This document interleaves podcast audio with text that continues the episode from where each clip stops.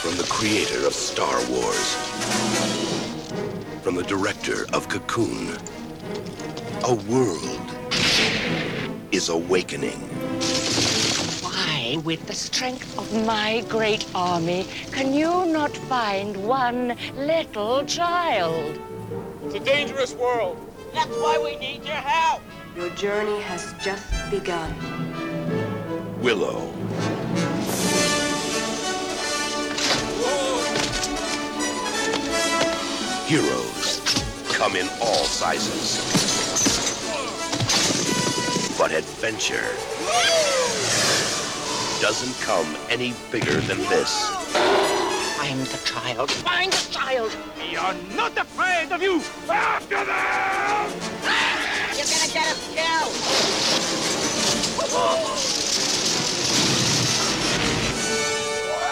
I trust them completely.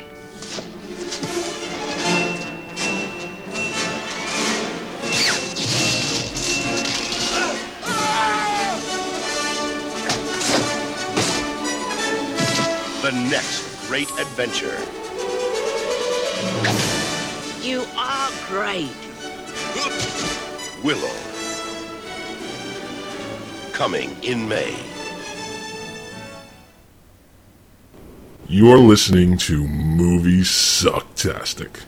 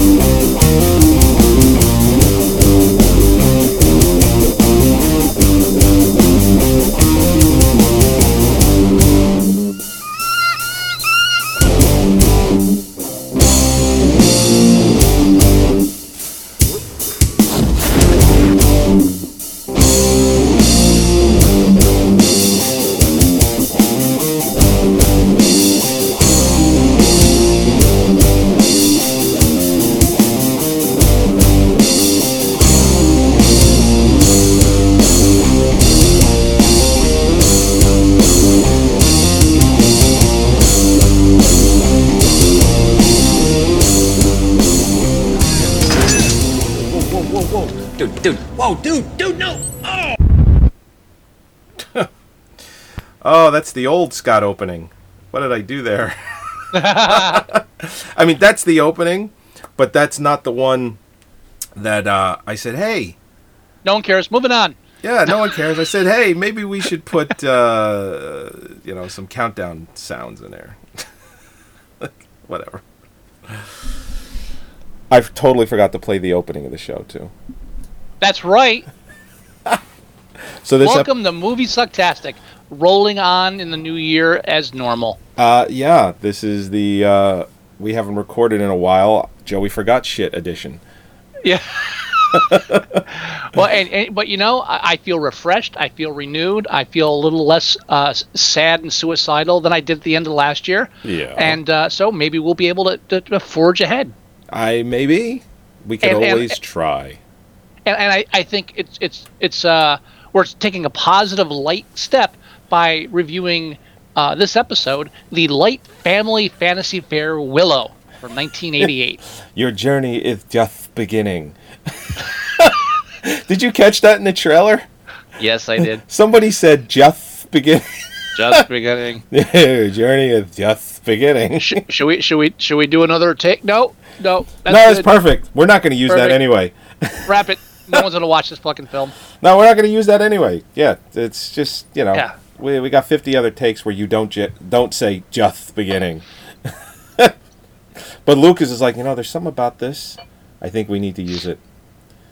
Yeah. The other trailer was just Lucas crying for thirty seconds. uh, no, actually, I think it was him laughing for thirty seconds.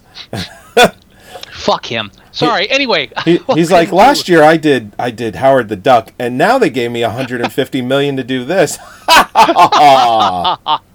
Morons, and they're gonna go see it. Actually, they didn't go see it. Um, well, they, it, it, it it it eventually made its money back, but yeah, it was not a success at the box office. No, the, you know, after Howard the Duck, uh, it, was, it was kind of the beginning of the end for Lucas. Um, he hadn't directed anything other than Star Wars, made a billion dollars off of that, decides that he's not going to direct the rest of his own trilogy, which was the smartest move he ever made. Yeah, I can, you know what? Because I, I even think at some point he realized, yeah, I'm not that good. Yeah, he's just like, you know, I'd rather just sit back and write this stuff and let ev- let everyone else do their thing, and I'll chime in when needed. Yeah, I, I caught lightning in a bottle. I'm done. Yeah, yeah. Uh, yeah. Did, I mean, he did American Graffiti, which is, yeah, a, de- is, is a decent film. He did T H X, uh, he did the film T H X, whatever that is, eleven thirty-eight. And then he did Star Wars, and then that was it. See, now I gotta look, because if I'm wrong, I'm gonna sound like an asshole. Well, what do you mean? No, I was right, T H X eleven thirty-eight. Oh, okay, eleven thirty-eight. Right. Just beginning. Yeah. It's just beginning. It's just beginning. Um, so, Ron Howard, he directed this film, hot off the heels of Cocoon, and he was an up-and-coming director. Uh, Cocoon was a huge hit. And, and Luke, Lucas glommed onto him immediately. Correct. But, uh, you know, Lucas, you know, he has his, he had his fingers in a lot of pies in this. And this doesn't even feel like a Ron Howard film. This feels oh, no. this feels like a film where Lucas and, and other people assisted Ron Howard into making George Lucas's vision. Uh-huh. You know, oh, sure. Which is kind of what Lucas does with every project that he's on. Yeah, because he's such a visionary. Yeah. Uh, about the, you know what? That was sarcasm. Yeah, about the only thing that he was actually good at, and it wasn't even him entirely, it was just his money, was creating uh, T H X, like sound, sound, and mm-hmm. uh, having a huge hand in making Industrial Light and Magic. Right, which, which um, their fingerprints Willow, are all over this. Right, and Willow, Willow was the first film that they used the morphing thing. Oh, in. God, that. And yeah. you, you and could you tell, tell that someone's. That's kind of new in this. Yeah, and someone's like jacking off to it. You know, it's like, oh, this is so great. It's like, oh, she's going to be a Bengal tiger. Now she's old. It's like, wait, what? Which I, I didn't. That scene, her, that, that scene goes on. And she looks at her hands. I was waiting for her to go, I'm seventeen, asshole. What did you do to me? That scene goes on way too long, by the way. Like, she's like seven right, different that's, animals. That's like the whole film. The well, whole film goes yeah. on way too long. And Warwick Davis, I mean, obviously he was an Ewok in Return of the mm-hmm. Jedi, and Lucas. I, it, Lucas really catered this film around him. All right. I don't know if he was trying to make Warwick Davis like a star in some way, but I I don't know. I, I got a whole thing about, not Warwick Davis personally, but the whole dwarf thing. Okay. That I don't know when I want to get into that, because that's going to uh, I'll probably, okay. probably anger somebody. But, uh, uh, but I got my notebook out for this one. Oh, boy. Uh, the old the old notebook, and and I, I wasn't going to take notes during this because I, I watched this movie over a month ago because we decided to do holiday films for a couple of uh, couple of weeks. Uh huh. So uh, I watched this a month ago, so I'm basically going to be reliving this as we review it. That's how this is review is going to go well, by me. I I haven't seen this film since I was uh, in nineteen eighty-eight, because why would I? Uh, true. I've actually seen this a few more times. It's one of those films that they played a lot on cable, like Cinemax and, and whatnot. Right, uh, but the weird thing is, if it's on cable, you just you don't mean you have to watch it. This is also and, true. And I didn't. But I just it was, watched Gung Ho for like the eighty-seventh time. That yeah, that was a that was a Cinemax special. Oh, that was yeah. On Cinemax constantly, and we've said this on the show, and I've said it numerous times. The big thing with Cinemax back in the eighties and nineties was, you know, we have, we're showing five hundred movies this month. This month we have four hundred eighty-seven. This month we have six hundred movies. That was their thing. It wasn't like we're showing you quality stuff. It's just we got a lot of it. We got bulk. But they, but they, but they, they would still play Gung Ho twice a day. Yep. Yep, they'd find time to do it. Because five hundred films sounds like a lot of films until you break it down into hours per day, twenty-four hour days in a month. It sounds like a lot of films until you look at your own Plex collection. Yeah. You know? I Oh, I, by the way, as of today, all three of my hard drives are maxed out. Oh, boy. I, I went to I went to throw uh, Indiana Jones and The uh, Last Crusade on, which I don't even like. And, it, and it got the, I got the third, oh, this drive is full. It's like, oh, shit. So now I have to go and delete stuff. And I've been deleting. But oh, really? Not enough. Not enough. Yeah, so my I got I got to pare down my seven terabytes to like, oof, uh. six and a half. Dear Lord, how many films? Uh, are, is four thousand something like that? Uh, the exact number as of now. Let me bring it up. Is uh, bring up Scottflix. Oh, that's unwatched is two thousand five hundred. Total oh. films four thousand six hundred and fifty-seven. What is wrong with you? I well, all right, you know, some stuff I, I kind of grab, I instinctively kind of grab everything, anything that's a horror film from the eighties. So yeah, I can pair some of that off. You know, there's there's some stuff I on here I don't need, but I'll admit that. And I'm a completist too, so I, I have like all the aliens, and I, I hate most of them.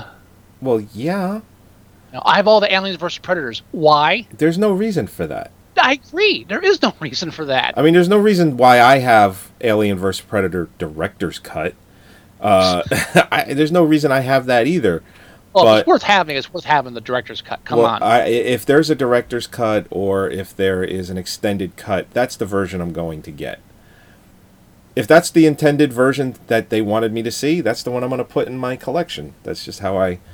This is how, how I roll. As a matter of fact, I didn't realize that the X-Files, the first X-Files movie, mm. um, I didn't realize that that had an extended edition, which I oh. now have.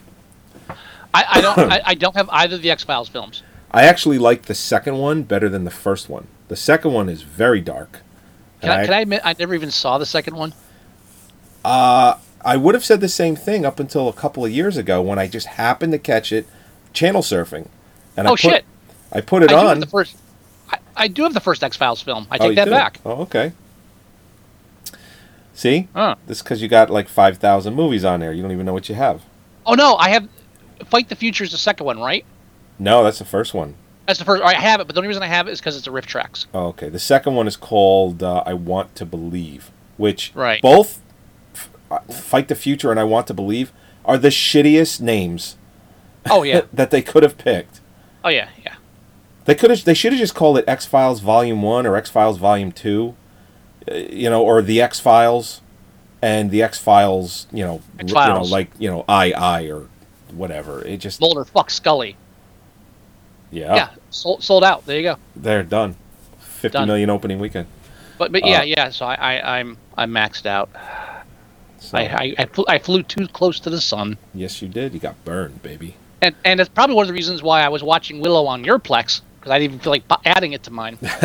Yes, I did notice that. Sorry. Uh, you know what's funny about that? Mare calls me real quick before we get into Willow. Uh-oh, here she we go. She calls me and she says, there's a loud beeping noise in the basement. And I said, oh, I know what that is. That's my battery backup that my computer is connected to.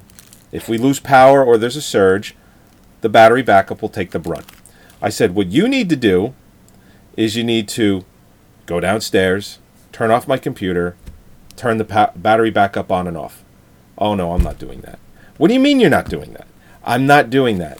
It's so easy. This went on for like two minutes. So basically what I had to do is I had to do it when I came home, and you were already watching something, and someone else was already watching something. I'm like, this battery is going to die any second. So I had I, t- I texted people, and no one's responding. And I'm like, shit, I just have to do it. So I apologize. You were in the middle of watching Willow when I did it. Yeah, but what, but that would have been a godsend, believe me. Like, but oh, the movie stopped. Wow. Thank you, God. Did it just freeze up? No, no.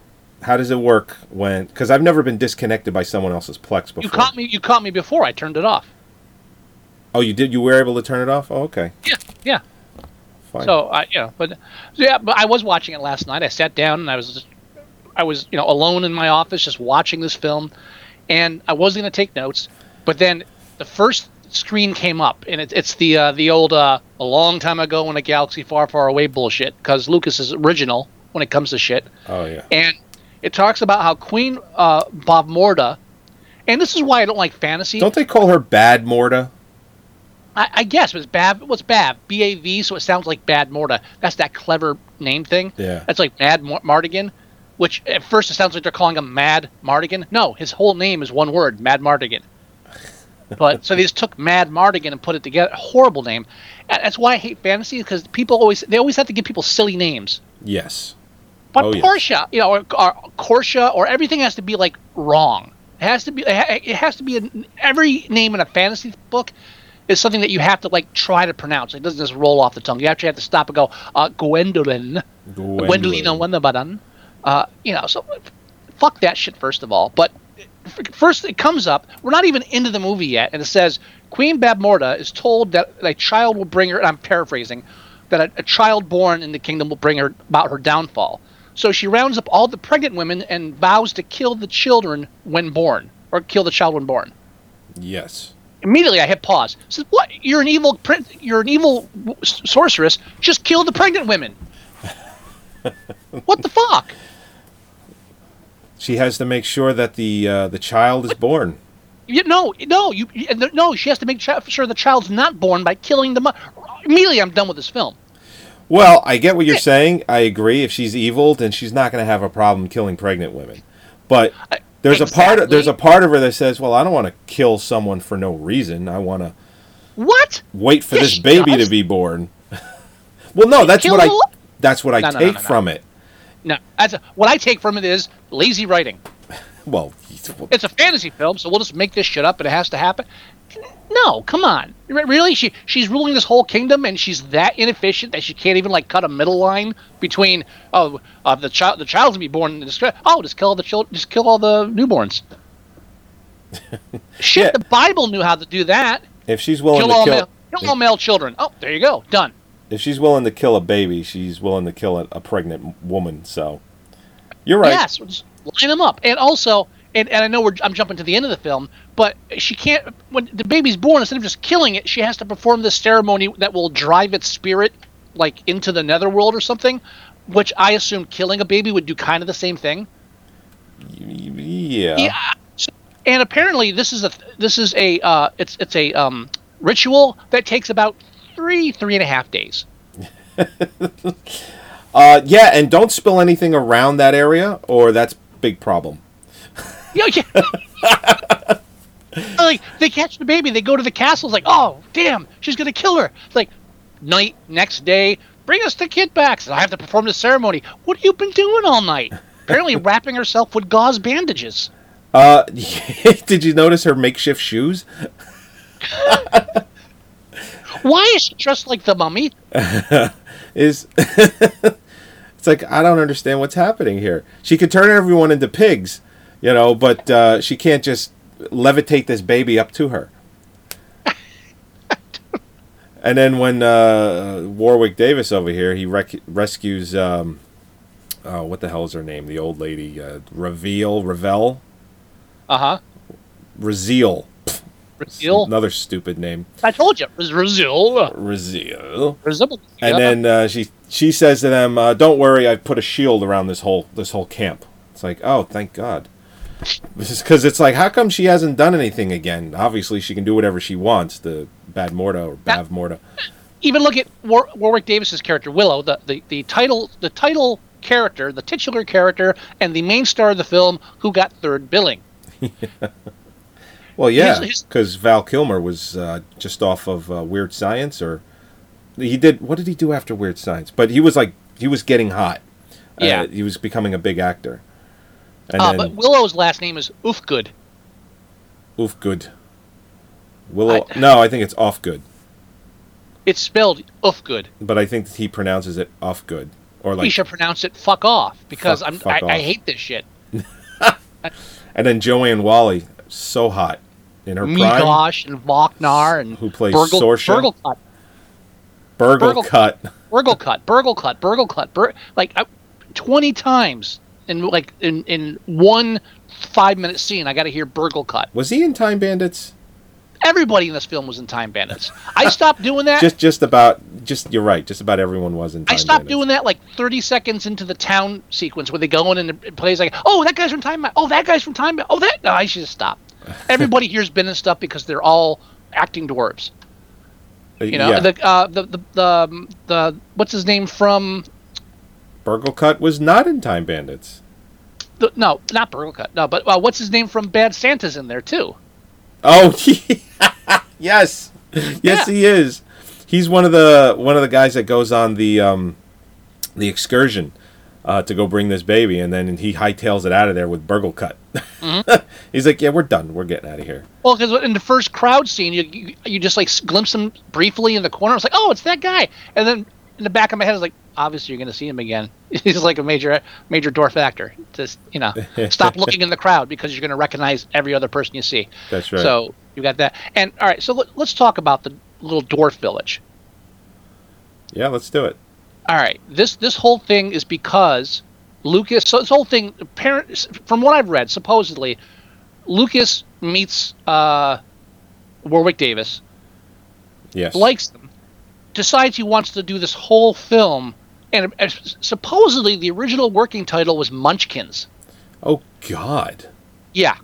And his whole idea is, let's get a bunch of little people in here. You know, let's get a... And, and they're all dwarves, as far as I can tell. I have very right. few, if any, midgets. Uh, Tony Cox. That's the guy from... Tony Cox, Santa. Right.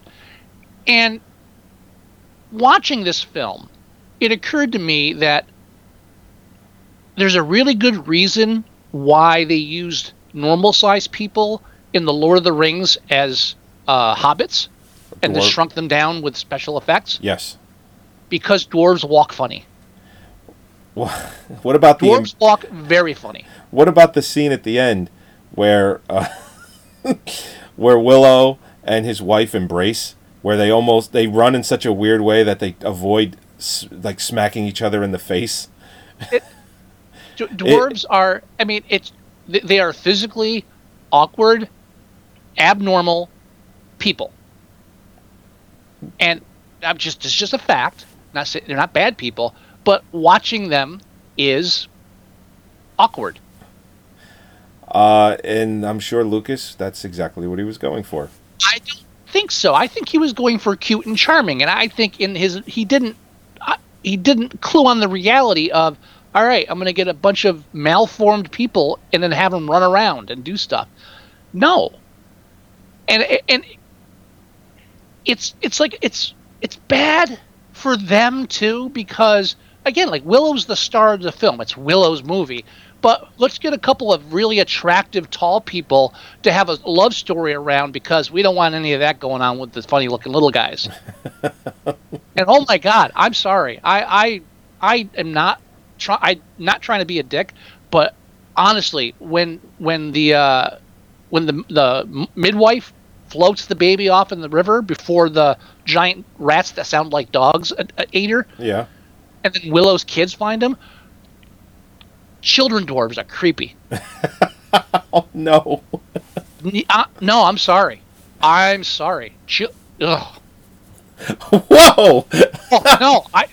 Because they're they're they're still they're small, but yeah. even though they're like normal sized children, technically speaking, there you can see that they're not right. There's like the the, the physical parts, and you, it's you mean, almost like you, you can see. You, you can mean just, it, it? It's like you can tell they have dwarfism. You, you you can tell that they're not growing right. Even that even at that point, it's just oh, because because they weren't just kids; they were dwarf kids. It's like oh, I, you, you can tell. It's like oh, that's a dwarf child. And what about Warwick Davis's normal sized hands?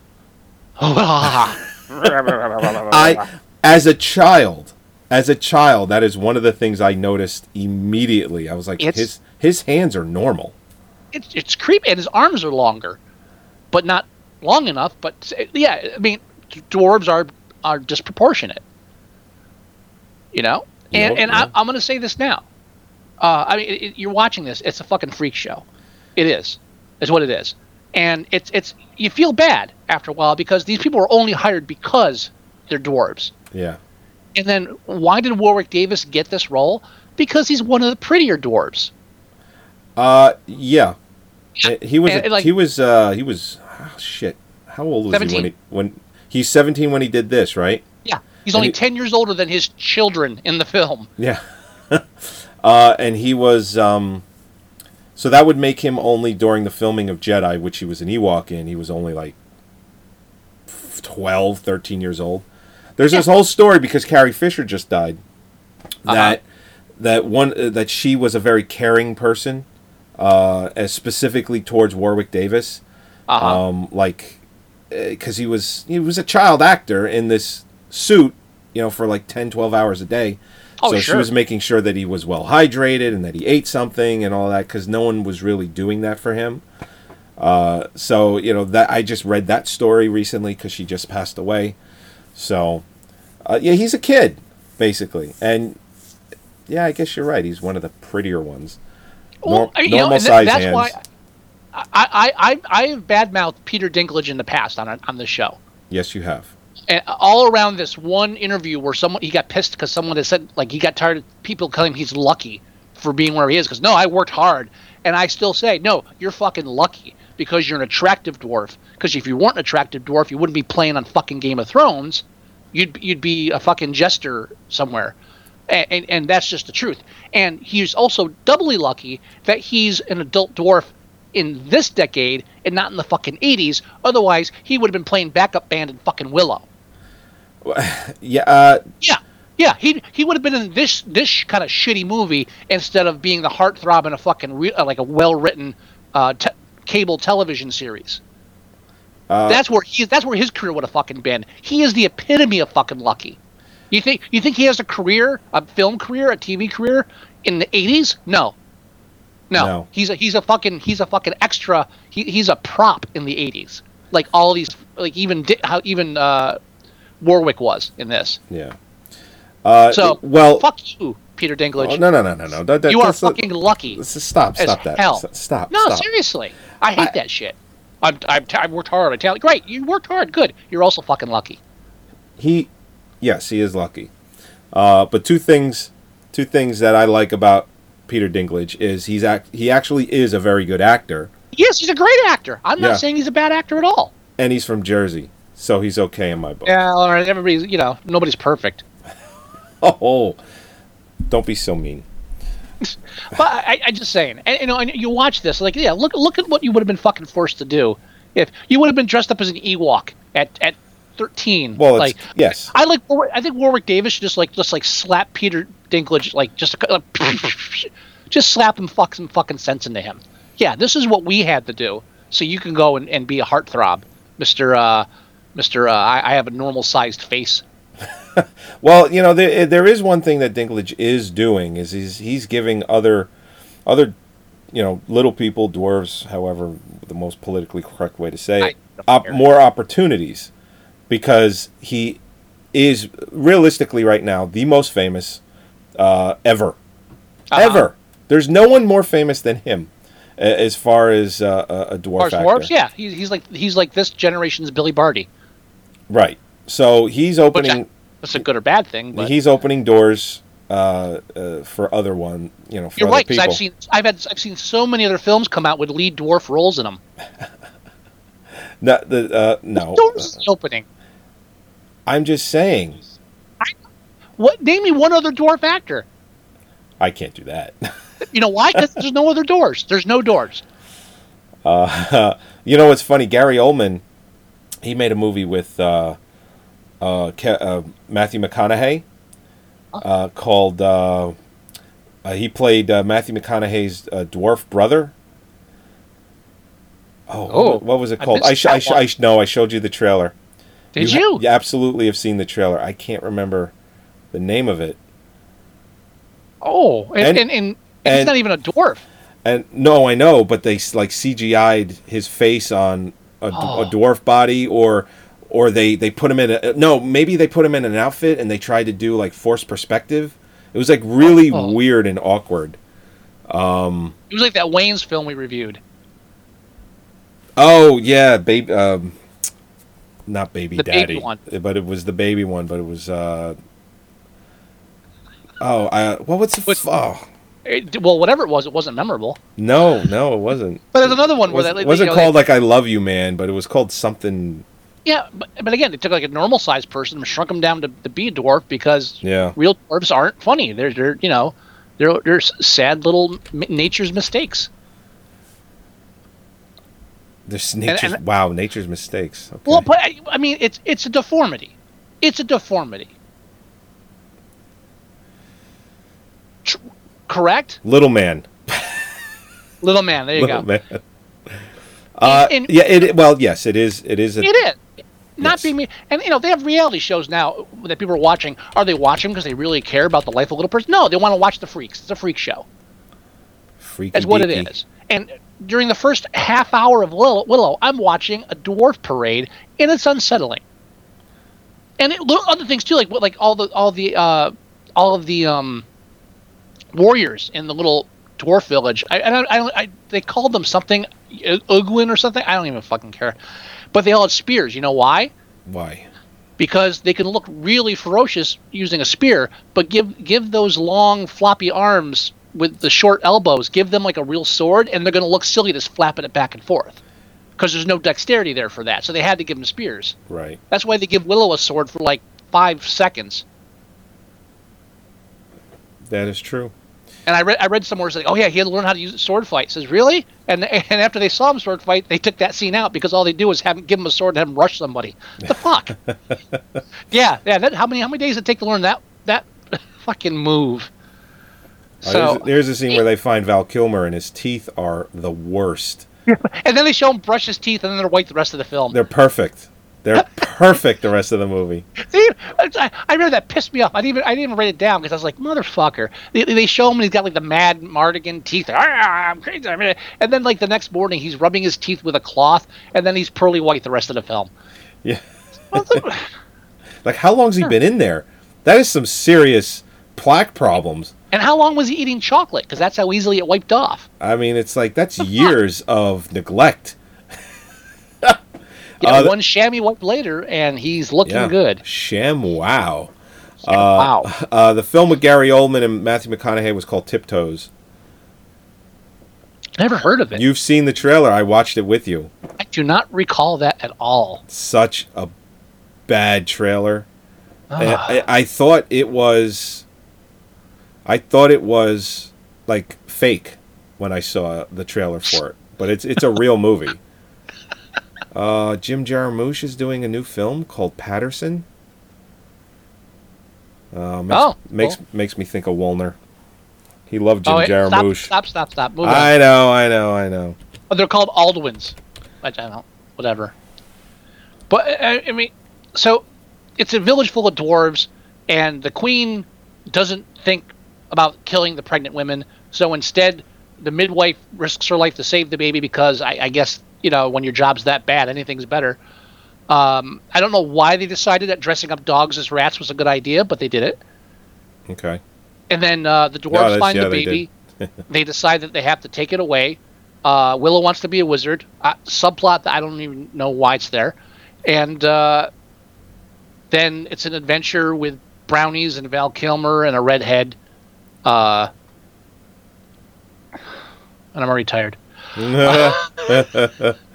See, now I have to see this film by Jim Jarmusch called Paterson because it takes place in Paterson, New Jersey. Oh, oh, oh! Enough with New Jersey. Oh, no, I love, I love movies that oh. take place in New Jersey. It's it's like um, it's it's like it's your like, it's, it's like it's M Night Shyamalan. It's like yeah, I get it. You're from Pennsylvania. Enough already.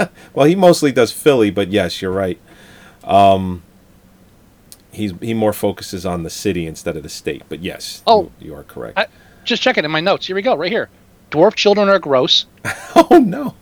And then a couple later, my God, so many dwarves. oh, and, and then you know, that's that's why you don't see dwarves in and the Hobbit films. It's like no, nah, it's just it's it's unmanageable. Unmanageable. And then they take so then they take these poor dwarves who again they have like short legs. They're, And they say, all right, now we're going to take you on a hike through the forest. Yeah, they're going to make you run and walk along. Uh... Yeah.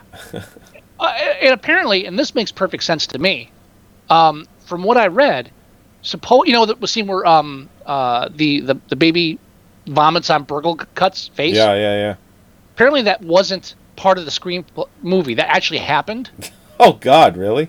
Because Willow... uh, Warwick Davis walk so weirdly because he's a dwarf that the baby got motion sick on his back. Oh, shit. So they wrote the whole him being sexy, sick part into it. Oh, my God. I, and when I when I read that, I was like, I totally believe that, one hundred percent. he, he's got the baby thing. He's walking like this. It's like, oh. Oh. I do, wow. It, it, it's, the reason it bothers me is because it's pure exploitation by Lucas. Saying, let me get all these little people and put them in a film. And it, it, even though it's he doesn't play it like it is, it's still exploitative. It's very much so. Yeah. He's making his own cross between Star Wars and The Wizard of Oz. That's what he tried, yeah. It, I mean, and tell me that those two parallels aren't all throughout the film. The village of dwarves, uh, we have to take this road, this path. It could be a golden uh, yellow brick road. And they meet these other characters. You've got the C P three, C three P O and R two D two brownies. You've got Mad Martigan, who's your Han Solo character. Willow's kind of like your uh, your um, Luke Skywalker character. Oh, here's the princess. She's the bad princess, but, she, but she'll turn good anyway and fall for the bad boy Han. It, it, it's so much like everything else he's fucking done. It's the only thing he knows how to do. Exactly. And then, again, it's like it's him like trying to do his own Wizard of Oz, but updated. You even have the good witch and the bad witch. Uh, the didn't mind the wizard's duel too much at the end. That was like one of the okay parts of the film. It, it made me long for the wizard's duel in Lord of the Rings. Yeah, I was. I thought the same thing. I was like, after this, I got to bring up Lord. I didn't, but I was like, I got to I got to watch Lord after this. That was yeah. great. I love that uh, one. Oh, here's Eric the Viking.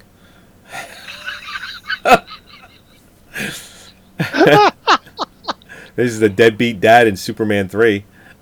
That's right, it is. Got a, got a little bit more hair. Oh, what's his name again? Eric. No, but I mean, I mean, the oh, his name. oh, his real name. Um, I think it's an Irish oh. name. Because I, when I first saw him for, for a brief second, I was like, Is is that is that Jake Busey? He's like, no, it's too it's too old for that. It's not Jake Busey. Gavin O'Hurley. His name is Eric, and it's spelled A I R K. Eric. Eric. It's a, a, yeah. It's, it's a, again, fucking fan, sci-fi is almost as bad, but half the time they don't pull this. But every fantasy thing you ever see, they can't. Just, it can't just be Steve. Oh man, he was born in Ireland too. So yeah, it's Eric the Viking.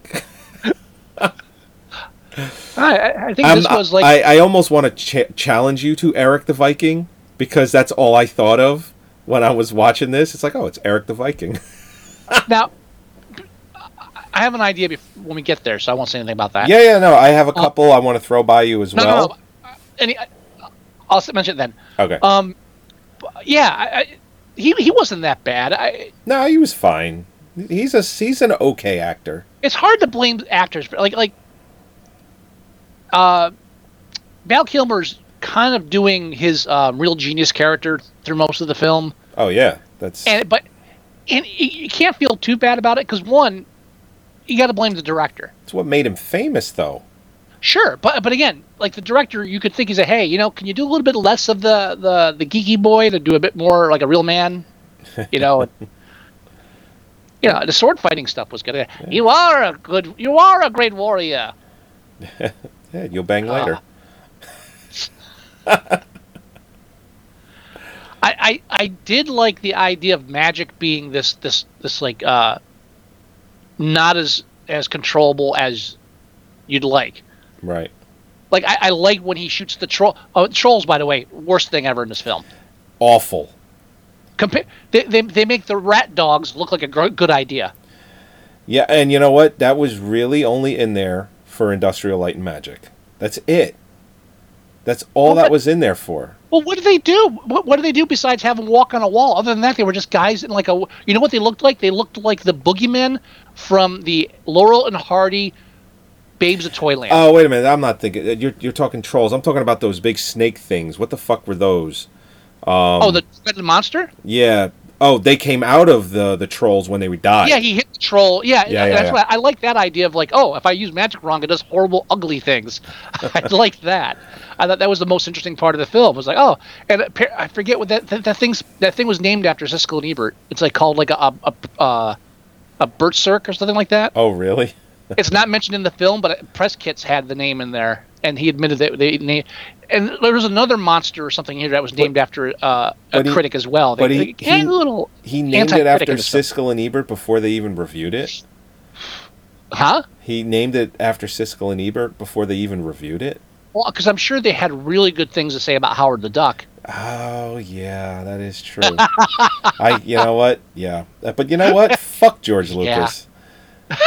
I mean, what is he, M Night Shyamalan, where he's like, yeah, critics, you, you're wrong, I'm right. It's like, no, no, they're they're right. No, don't do that. Don't they're, do it. Even they're... if they're wrong, don't do it. Yeah.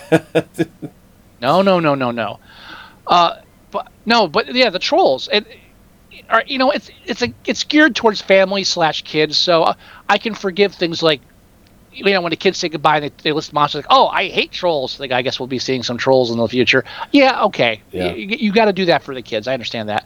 But the trolls are just guys in hairy suits. There's nothing to it. And it, like the, the, sh- the far shot of crawling on the bottom, it's like, oh, you know, the the, Ra- the Ralph Bakshi Lord of the Rings had better special effects than this. Yeah. I'm gonna, I'm actually finding out what this movie cost.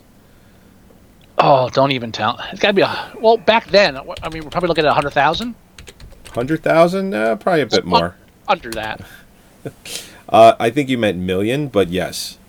Oh, I meant one hundred million dollars, sorry. Um, I'm actually thinking this film was probably a little less. Let's Under see. one hundred million dollars. Well, no, uh, because the first movie that they claimed cost one hundred million dollars was Terminator two, right? Uh, yes, it, that cost yeah. one hundred four million dollars. It was the most expensive film ever made at the point. At that point, which was yeah. only three years after this, though.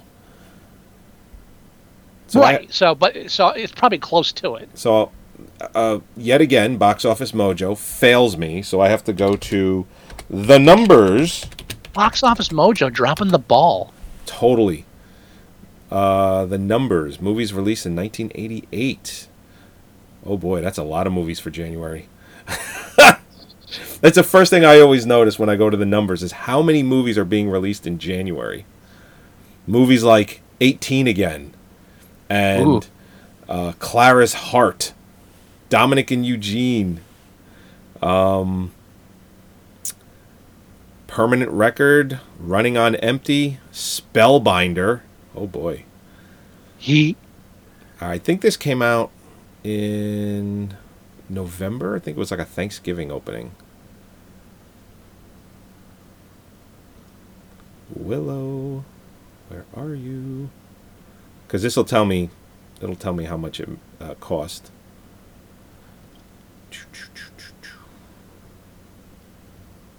Mystic Pizza. Oh my, that actually you're made killing me. You're that, that you are made... literally killing me. I'm sorry, but I need to know now. You know what I find funny is that uh, on IMDb the the um the uh, description of uh-huh. Willow is a reluctant dwarf must play a critical role in protecting a special baby from an evil queen, and I get stuck on the first part. A reluctant dwarf. All dwarves are reluctant. Who wants to be a dwarf? Yeah. Uh it, the, even the numbers doesn't list the production budget. It says it only it says it only made fifty-seven million dollars. Uh, opening weekend was eight million dollars. IMDb says thirty-five million dollars estimated. Really? That's got to be bullshit. Hmm. No way this was only thirty-five million dollars. Uh, that's probably before prints and advertising anyway. It's saying it's saying estimated. God, really? Meaning, for everything? Yeah, meaning like nobody knows. Even the, the interwebs, like Wikipedia, is saying thirty-five million dollars. Yeah, estimated. You know what that means, don't you? What does that mean? That, that that means no one really knows how much that movie made, or cost. Yeah. Yeah. Oh, yeah. Uh, I, not, I meant I meant to say cost, not made. Yeah. Uh, I got a feeling that someone was padding the books on that one. And you know who can get it done yeah. better than anyone? George fucking Lucas. Oh yeah, he knows where the money is. Because you know produced. What? All three Star Wars films, ten years prior, yeah, a few billion dollars have been made on that. They they let mm-hmm. that slide. Yeah. Because, you know, George Lucas, he had done uh, Howard the Duck before this, and um, oh God, what else did he do? Did he do anything in between Howard the Duck? Hmm. Oh God, he's, he's writing Indiana Jones five. Oh, it says oh. char- characters. Thank God. Yeah, it's based. Yeah. And that's what, says, when I saw in the credits, story by George Lucas. Oh fuck. Uh, it's not. It's not even. It's not even producing. It's his idea. Oh, now God says, help us! Untitled Han Solo Star Wars anthology film. Uh, don't don't don't go down that road. Don't. Oh my I'm, I'm God. Done. Anthology oh. film. Oh, by the way, uh, what was yeah. was that? The Rebel Rebel Awakens. What was that? Is that what the last movie was? Rogue One. Rogue One. Yeah. Oh oh oh, uh, oh oh wait, you mean Episode Seven? The one that just came out. That's Rogue One. Rogue One. Okay. Don't care. Yeah, I don't care either. And and it's all the, these it's all the, these people like complaining about shit. It's like, I don't care. It's the timeline between Episode Three and Episode Four. It's not even a real movie. No, it, those, it, it's just it's all. It's filler. that middle. It's that filler part. That middle part exactly. between Episode Three and Episode no, no. Four. No, no, no. It's, you're looking at it the wrong way. It's filler between the last Star Wars film and the next Star Wars film. Oh yeah, that, that's all that is. It's, it's yeah. It's, when I say filler, I mean like it's it's filler between the two big features, the epic films. So who gives a shit? I think they still spent a couple hundred million on this. Oh sure, they did, because it's why wouldn't you spend a hundred million dollars well, these days? When I saw the trailer for it, I'm like, is this going to be a theatrical release? That that's when I looked at it. I'm like, this is not like a kind of made for Netflix, Amazon thing. Oh, this is a real movie? Yeah, I was surprised too. And I was like, I have no interest in seeing this. Uh, opening weekend for Willow, eight million dollars. Yeah, I said that. Did you? I sure did. I, I didn't hear that in between you not getting the right answers. Not giving the right... Oh, wow. Don't be a dick. Sorry, I couldn't help it. There are so many uh, titles attached to George Lucas that say Star Wars. It's not even because he's producing and shit. And his well, name's attached well, to everything it's, it's, because he was the original ca- creator, et cetera. So yeah, everything everything says characters by, you know. Yeah. So that's holy God. Yeah. You want to talk about lucky? Let's talk about George Lucas. He had an idea that was executed well and made billions of dollars off of it. There you go. Uh, and on the on the backs of everyone else. Sure. And you know what? It's not to say he didn't put work in, work hard and stuff, but, you know, luck is a factor in everything. Yep. Because cause if he had failed, if he had done everything right and failed, what would they say? Oh, that was bad luck. Then why yeah. can't it be good luck if you do everything right and win, too? Because the absence of bad luck... I'm getting too philosophical. Let's move on. Uh, what What is the most painful part of, of Willow for you? Besides the dwarves, we've already covered a dwarf. The whole dwarf thing is painful and awkward and un- unnatural. Uh, what what what what's the most painful part of the film for you? Um, it's probably. See, I don't want to. Well, it's probably the whole romantic angle. I just found myself to be completely bored by it. Wait, wait. You don't... mean that romantic angle where where he's drugged into liking her? Yeah, and possibly possibly the two little pixie fuckers. Are anno- they're annoying as brownie. Shit. Not Pixie, Brownie. Get it right. Whatever, Brownie. The fucking Kevin Pollak did it because he needed the money. Well, dude, I would have done that if you. Come on, it's a, it's a. Ma- he's an actor, comedian. That's a major film. Why wouldn't you do it? He needed the money. Uh, now, one thing I read is it said that John Cusack lost the Mad Martigan role to Val Kilmer, and the whoever wrote it said that. Val Kilmer says it's one of the biggest regrets of his life. I seriously doubt that. No. I, I don't think... I, I really can't see John Cusack looking back at his career right now. Okay, damn it, I wish I'd gotten in Willow. John Cusack uh, look, said it's the, one of the biggest regrets? Not being in it. Oh, really? Yeah. I, I don't I don't believe that for a second. Just like I wouldn't believe it if someone said Val Kilmer says Willow is one of the... biggest accomplishments of his career. Well, when did he say that? I mean, is that I, an interview didn't, from like? Didn't source it. Someone just wrote it. Oh, okay. You know, I it, don't believe it. Because the only reason why I th- think he might have said it is because he kind of not fell off the face of the earth. This is John Cusack, but yeah, around nineteen eighty-eight was not like the end of his career, but it was like really waning at that point. He wasn't doing Like, in the eighties, he was doing movie, movie, movie, movie. And then out of nowhere, it, he just kind of disappeared for a little while. So I think when he said that, it might have been around the time when he was making that film Tapeheads, Tim I, Robbins. Yeah. You know, he did Tapeheads instead. But, dude, right after that, he's in Eight Men Out, Say Anything, Batman and Little Boy, um, The Grifters, True Colors, Shadow and Fog. That's all like eighty-eight through ninety-one. Okay. I mean, he was working. He was doing a lot of stuff. It was a major. It was a. It was a lead role in a major blockbuster release. So that much I can understand. But in hindsight, I, he can't look back and go, "Oh, I wish I'd gotten that." Yeah, I don't think he, he. When he was quoted as saying that, I'm pretty sure that wasn't like, say, five or ten years ago. I think it was when he was interviewed on on the set of Tapeheads. Yeah. Yeah, oh, man, possi- possibly. Yeah, yeah. You know, it's like that's it, what it was. It was probably not when he when he did Grosse Pointe Blank, or they were giving him money to direct his own film, which was uh, that. Oh shit! What was the record store movie that he did with Jack Black? Um, that I uh, Vint, uh something records or something like that. No, no, no, no, no. You're thinking of um Empire Records. It's not Empire Records. It's it's based on the uh, the novel by uh, J- uh Hornby. It's um, High Fidelity. High Fidelity. There you go. Yeah, which I'm not a fan of personally. I but, never, uh, I've never seen it. I, you know, it's not a bad film. I just don't care for it. Yeah. Okay, it's, so not, George Lucas does. Uh, he's executive producer on Labyrinth, um, which is considered uh, a classic uh, by most. Yeah. I, yeah. I really like Labyrinth. I still do. Sure. I think David Bowie in there is excellent. But of and course, executive producer means he didn't have enough control to fuck it up. Yeah, and J- J- Jim Henson pretty much made that movie. Yeah. Uh, so, and then he did Howard the Duck. uh, and then between Howard the Duck and uh, Willow, uh, there was really nothing but like little things like uh, Captain E O with Michael Jackson for Disney Studios. Um, He did a, a T V show called Ewoks, twenty-six episodes. I remember that. Yeah. Mm-hmm. I remember the big premiere of oh, it. Never mind. Was a that, that big came out. Deal. Why is that in between? Yeah, okay, because Howard the Duck. It was bef- right before Willow, eighty-five to eighty-six. Uh huh. Okay. God. Hit, I'm just looking at uh, Lucas's career as an executive producer. Well, executive producer. It's I mean, all it's, Star Wars and Indiana Jones. He's, he's got hands in, but he's not really doing it. As executive producer, what the fuck is that? It's just all Star Wars and Indiana Jones. Well, yeah.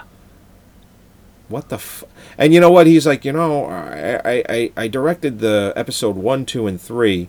Uh, I, I didn't direct stuff for a long time because I didn't just want to be known as the guy that, you know, did Star Wars. It's like, dude.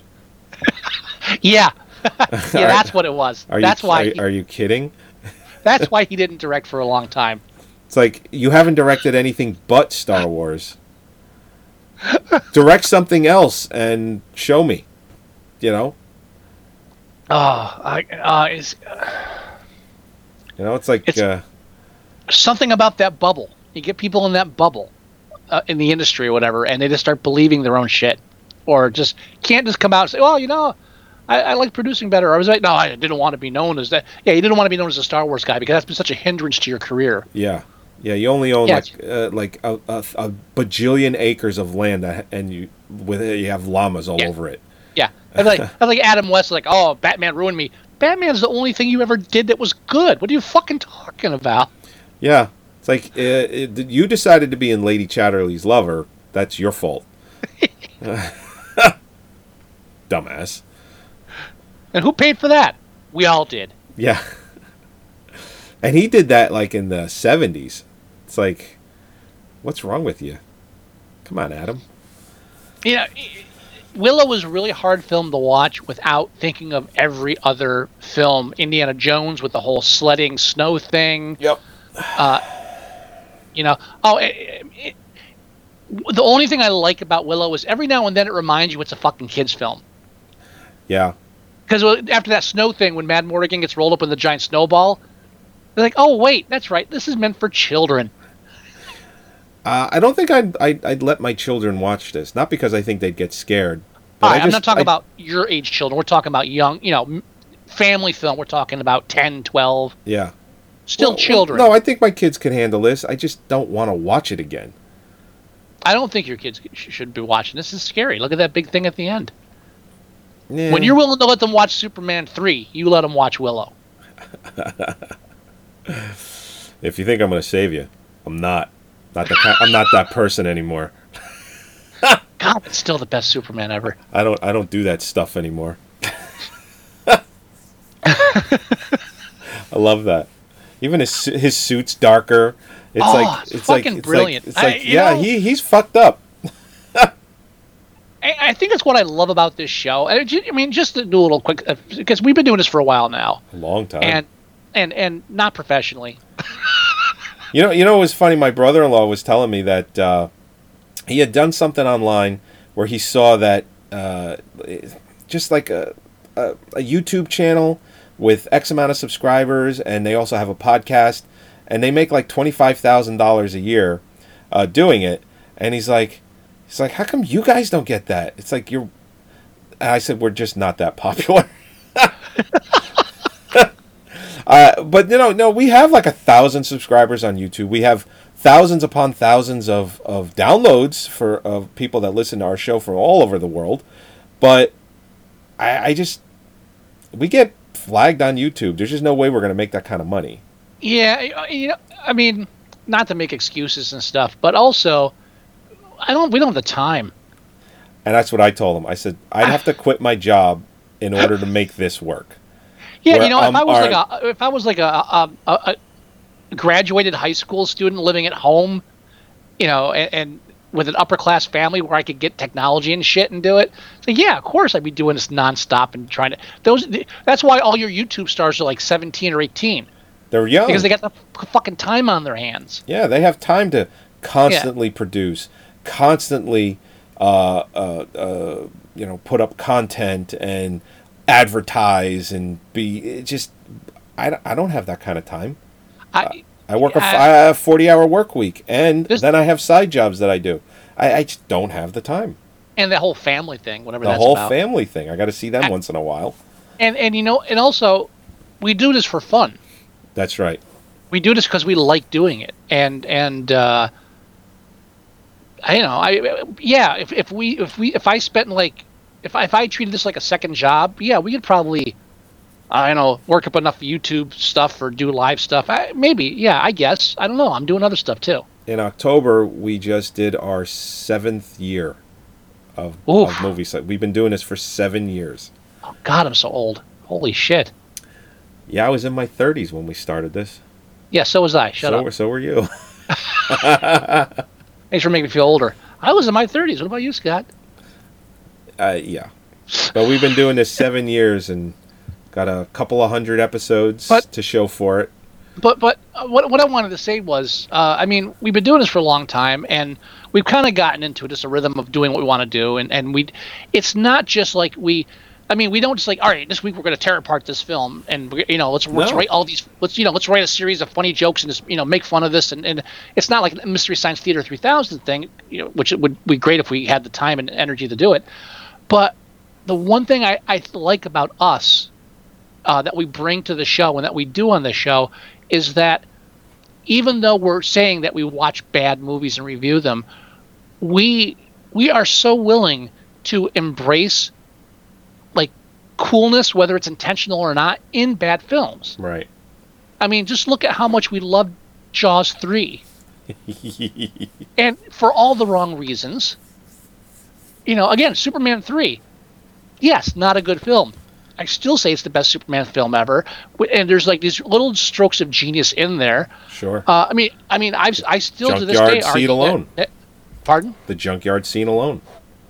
Yeah, and speaking of junkyards, Street Trash. Street Trash. I and I still argue one of the best screenplays you'll ever find in a low-budget film. Great. You know, it's just there are.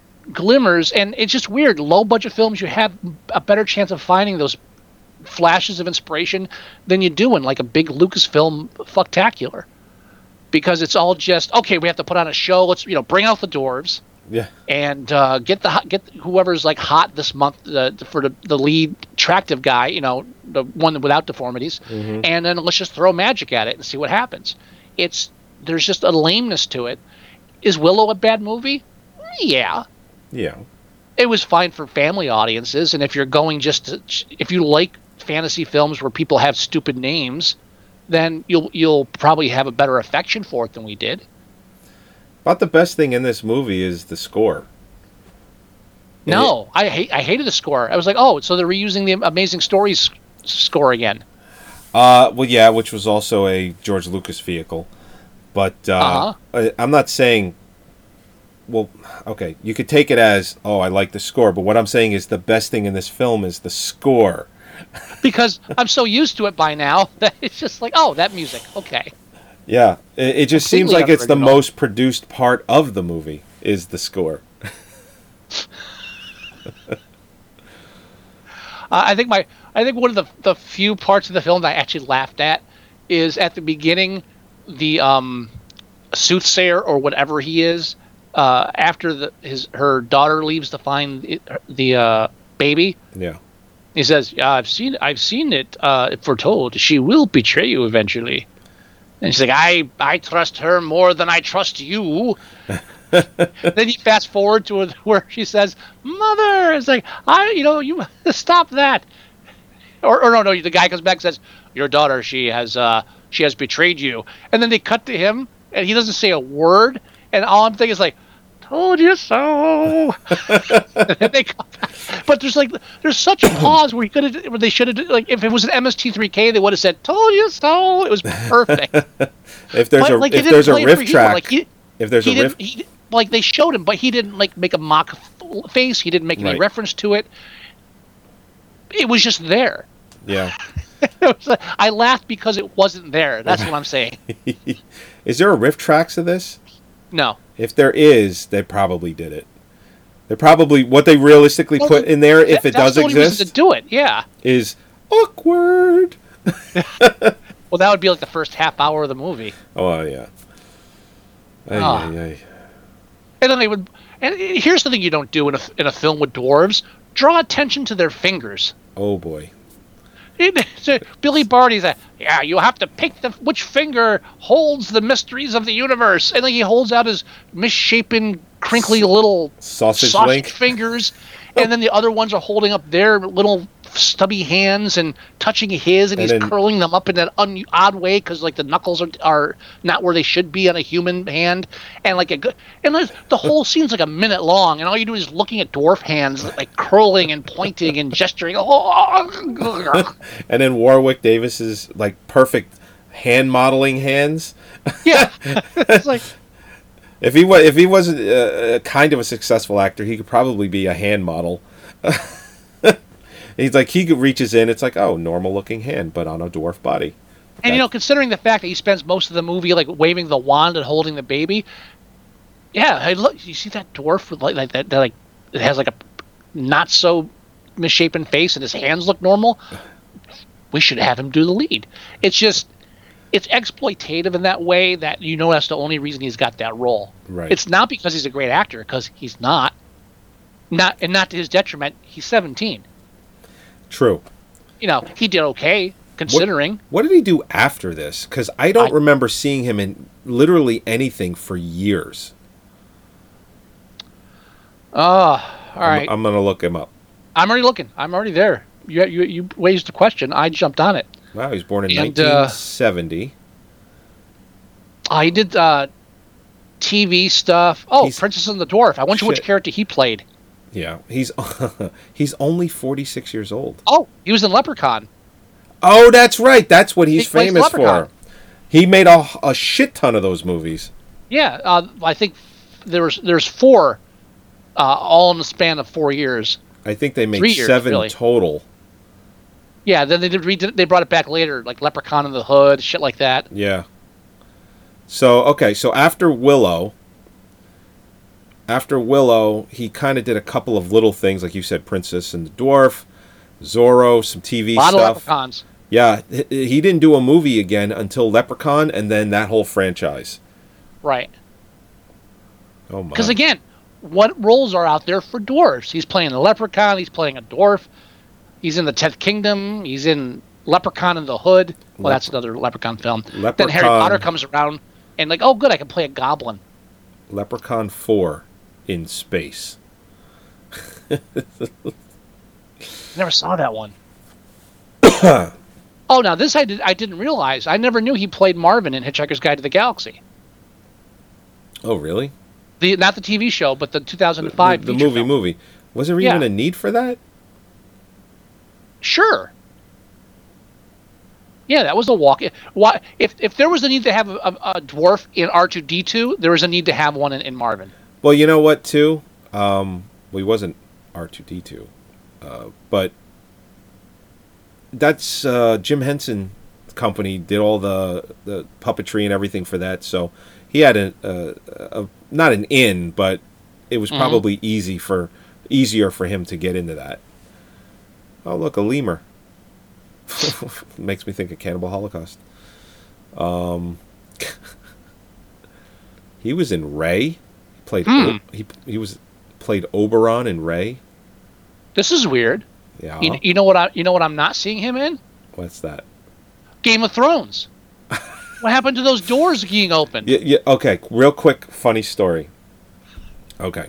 Well, we're talking dwarves, so it's going to be funny. Okay. So Mary Ellen, because uh, we actually we watched the show uh, Game of Thrones. We're we're actually we're big fans of the show. I, so Peter Dinklage obviously is uh, uh, he's in there. He plays uh, what's his face? Some dwarf, yeah. He plays yeah. I can't remember his name. I'm not going to look it up. But anyway, um, Mary Ellen comes up to me and says George R. R. Martin, who wrote all the books, said that.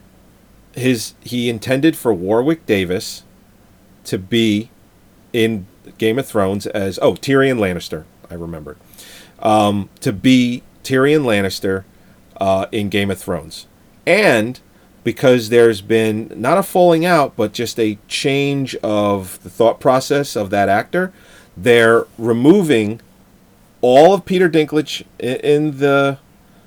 The in the previous seasons and whatnot, and they're digitally inserting Warwick Davis, like C G I-ing his face on his body and everything. So she, Mary Ellen, comes up to me. Hold on, hold on, hold on. She comes up to me and she says, "They're doing that. Can you believe it?" And I said, "Really?" No. I, I said, "Show me the article." And she shows me the article, and I said, uh, "This was written yesterday," and uh, this this is a couple of years ago, but uh, I said, "This was written yesterday." She's like, yeah, and I go, well, what day is today? She says, April second. Thank you. And I walk away. And then as I'm walking away, she just goes, oh! Yeah, sure. Sure, they're doing that. Uh-huh. On a side note, have you have you noticed that every film that Casey Affleck in is in now, like they make sure that on the poster for the movie he looks cold. He yeah, he gets hands in his pockets. Yeah, it always looks like he's got a chill. Uh, Manchester by the Sea, that's his new film this year. Yeah, um, they're saying not only nominated for Best Picture, but they say there's a very, very good chance that he walks away with the Best Actor uh, Oscar. Yeah. I'm very, uh, very much, much looking light. forward to this year's nominations, just because I'm curious what they're going to do, because there are films like Arrival that I've heard nothing but good things about. It's a sci-fi kind of thriller, and they're saying that it's got a twist ending, and usually movies like that are not nominated for Best Picture, but they're saying that it probably will be. Well, we've been through this all before. Now that they have ten, ten uh, slots, yeah. They're a little more lenient for what they nominate Best Picture, so it might get in there just so they have a sci-fi film that's popular. Sure. No, I, I don't doubt it. Name me one Name me one other sci-fi film this year that's, like, eligible. No, none. That's what I thought. Yeah. Not out there. Nope. I just, I'm just curious to see how many black people get nominated this year. White gold! Because... well, here's the, here's that the, never gets old. Well, here's the thing. Um, not that, okay, I'm just going to go say it. They're going to nominate people that don't deserve to be nominated because they just don't want to hear about it. Okay? Denzel Washington will be nominated for Fences because he's Denzel Washington. But there are another other films like uh, Birth of a Nation, uh, which did not get good reviews. Um, there are films like that that might get nominated, or, or best you know actor uh, might he might get nominated for that. But it's it's going to be an undeserving nomination. Like, the whole point is to nominate the best people. So it's just going to be, listen, we're just going to throw a bunch of votes at this because who wants to hear this shit again? I really do. I think I think that might happen. I, I don't think they'll give. I don't think they'll nominate people that don't deserve it. I think it'll just force their hand to make sure that they include some black actors. I'm just saying. Re- I'm saying that there's there's there's going to be other more eligible nom- you know like people that should be nominated that won't be, and uh, you know unfortunately what? They're probably going to all be white. Because they just don't no, make enough black cinema. I, I, the only thing, well, I made that argument myself. And have you, have, did you see the thing where recently, um, um, what's his name? The guy that makes all the black movies. Oh yeah, um, uh, Medea. Yes, uh, Tyler Perry. Tyler Perry. Apparently, I don't watch television anymore. I've totally divorced myself from it, uh, at least as far as broadcast television. Uh, but apparently he has a T V show that's a that's like a white cast, majority white cast. Oh, really? And he's been getting a lot of flack for it from the black community. I'm sure he gets flack for being a Star Trek fan, too. And apparently he's gotten really pissy about it and saying, he's like, you know what? You know, why can't I make a film, a T V show with white people in it? Right, well. Yeah, and, and, and he says, like, look how many black jobs I made in the community with like all the black, you know, the black centric, and I'm paraphrasing all of this. He didn't say black centric. I'm just saying these words, but he said, oh, you know, look at all the shit I did with all these Tyler Perry movies. Look at the empire I made. Look at all the black entertainers and black people I've given jobs to. And you're getting on my shit because I have a T V show with white people in it. What the fuck? and, and I, I, it's like, there's definitely a middle ground. And I think Tyler Perry's there where do what you want. And that's it. Yeah. The Academy is its own entity. They can nominate whoever the fuck they want to. They don't have. It's not a government function. They don't owe anybody. They are a private organization that's dedicated solely to patting themselves on the fucking back. That's all it is. And they uh, they have a new president of the Academy of Motion Picture Arts and Sciences, oh, yeah. and she's black. And she said there's going to be some big changes. Yeah, it's like, and, and I'd love to hear. I, I can't wait to hear what those changes are this year, where she says you have to make sure you nominate a black person. Well, and that's the thing. And you know what? In the end, it don't fucking matter because, like you said, it's all just we're the best. We're giving ourselves awards. It's like a couple of billion people watch it, and I used to really look forward to it, uh, but I don't anymore. I don't care. The only thing that I actually look forward to are the Best Picture nominations because we now review them, and I enjoy that. Yeah. You know, I want to yeah. watch films that are nominated for Best Picture because I know that we're going to do that, and I enjoy I it. Be forced to watch About a Boy. uh, like this year, I, I one of my favorite films, possibly my favorite film of twenty sixteen, was, and I've already told you about it, was the film Nocturnal Animals.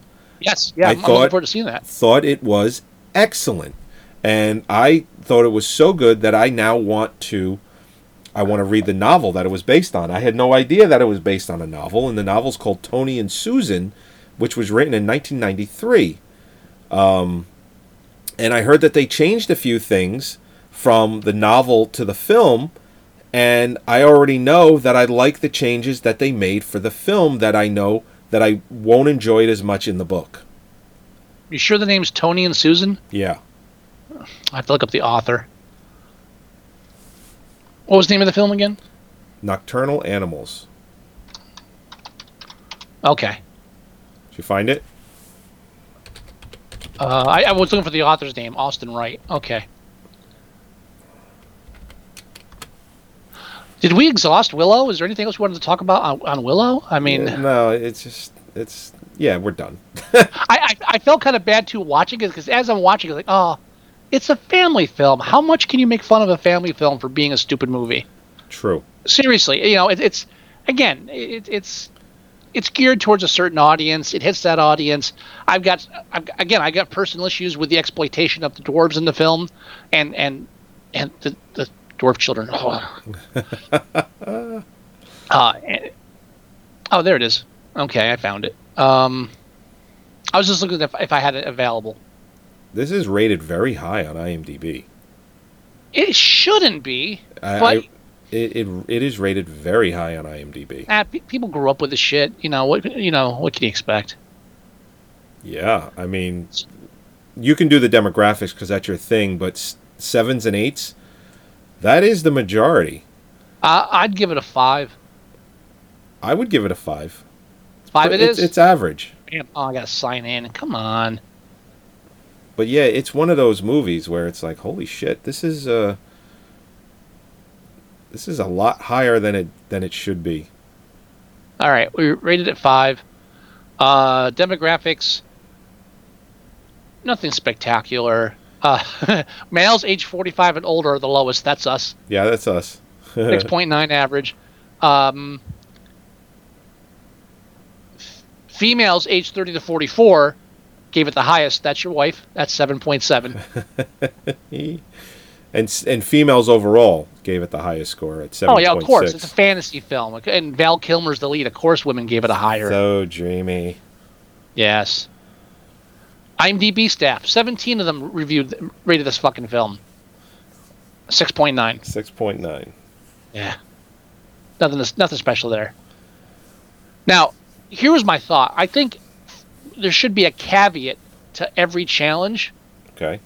Here's what I'm going to say. Like, for example, I challenged Willow to you. Yes, you did. I think as the challenger, I should be able to, to post one um, recommendation rule. Oh, one rule. rule. Like, for instance, like I would say, Willow, and your challenge to me can't be anything involving dwarves. Got it. Now, I'm not going to do that this round because you already have stuff picked. But I think we could start doing that. Just if we want to push things in a certain direction, it's like, yeah, you know what? Yeah, I know I'm challenging you a film with car races in it, but let's not do fucking car races for the next five months. So, you know, or if you want, you know, or yeah, I, I know the easy out is to pick something with Val Kilmer, but you know, we're not going to do that. So I, I think the whoever challenges can make one restriction. It doesn't have to be on the show that the challenge is made, but it, but it has to be before the next show so the other person can kind of go along with that. Okay. All right, but okay. Just an idea. Because I, I, I thought to myself, re- you really can't challenge a dwarf film after this because it's fucking ridiculous. As much as I'd like to do Under the Rainbow officially, because you said we didn't do that, I could have sworn we did. No, we haven't done it. All right, because as much as I'd like to do Under the Rainbow, I can't do two dwarf films back to back. It's just it's no, gonna and kill that's, me. And that's fine because that's not your challenge. I was. That's another I, one. There's another one. Lead role, uh, Pretty Dwarf. But true. Yes. So. Okay. So. Well, all right, so my thought process on this was, yeah, I could do a, another dwarf film, like do Time Bandits, but I, lo- I love Time Bandits. It, it would be one of those episodes okay. where it's yeah. like, they can't do that. But I was thinking, okay, maybe you could do Time Bandits, and then I was thinking, then Under the Rainbow came up recently, and Carrie Fisher just died, and I was like, maybe we'll do that, you know, and then... And I was saying... Damn, that okay. would be topical, wouldn't it? Yeah. Shit. yeah. Yes, it would be. And I was like, well, you know... We're not good at doing topical, are we? No, we're not. I mean, we did it when F- Philip Seymour Hoffman died, and I kind of still feel bad about it. He would have wanted it that way. He would have wanted it that way. Um, so, then I started thinking, well, then I can go... Eric the Viking, the film Eric the Viking. And then I was like, well, what about the actor that was in Willow, the deadbeat father? I could, we can go Superman three. I thought we did Superman three. We didn't do Superman three. We, Damn ta- it. we I talked about sworn. it a lot. I, I, I got to start like getting the list together because I swear it's half the time you're just lying to me. Dale Rowntree did the, the list for us. It's not one hundred percent complete because... Um, There, uh, we, we kind of go off on little tangents on other films and do like informal reviews, But that's where I did, get lost, because we we'll, did, we'll yeah. you know, say, oh, I thought we did that. No, we just talked about it for half an hour. Wasn't that the same thing? It is kind of the same. I mean, we talked about Superman three uh, about fifteen minutes tonight. So, um, but then I'm thinking, okay, it's got to be the deadbeat dad, that actor, but it's not Superman three. So I'll give you okay. a hint. It is a is it, it it is a part of a sequel, and it is a third part. And that alone should make it very easy for you to guess. It's a bit vague, though. He's a bad guy. The leader has a. Str- he's the leader what? of. He's a leader of a gang. Gang? What year? nineteen, are we talking? nineteen eighty-five. eighties film. He's a leader of a gang? Yes.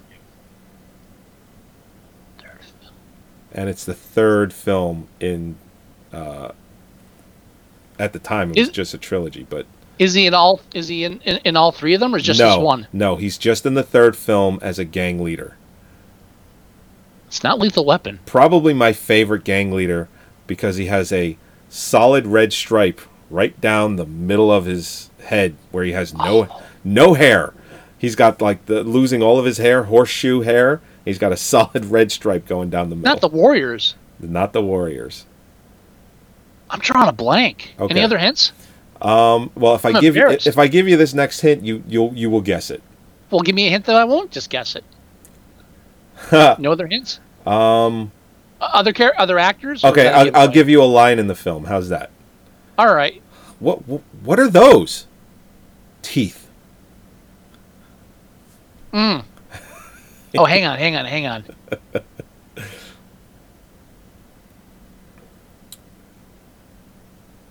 Oh, it hurts. Oh, that hurts. God damn it. What is it?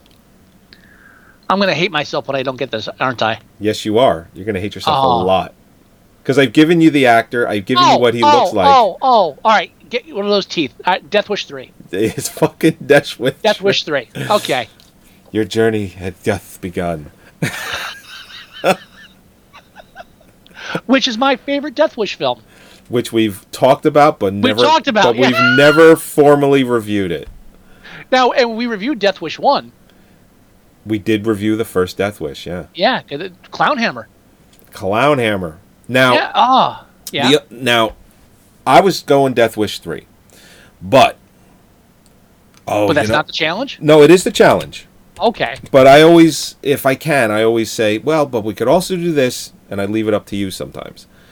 Now, there's a film that Val Kilmer did that was directed by Francis Ford Coppola, which is supposed to be atrocious. Um, and it's called, here I, how fucking old is this movie? It's not that old. Uh, it's got a weird name. It's got like it's like X Y or something like that. Twix.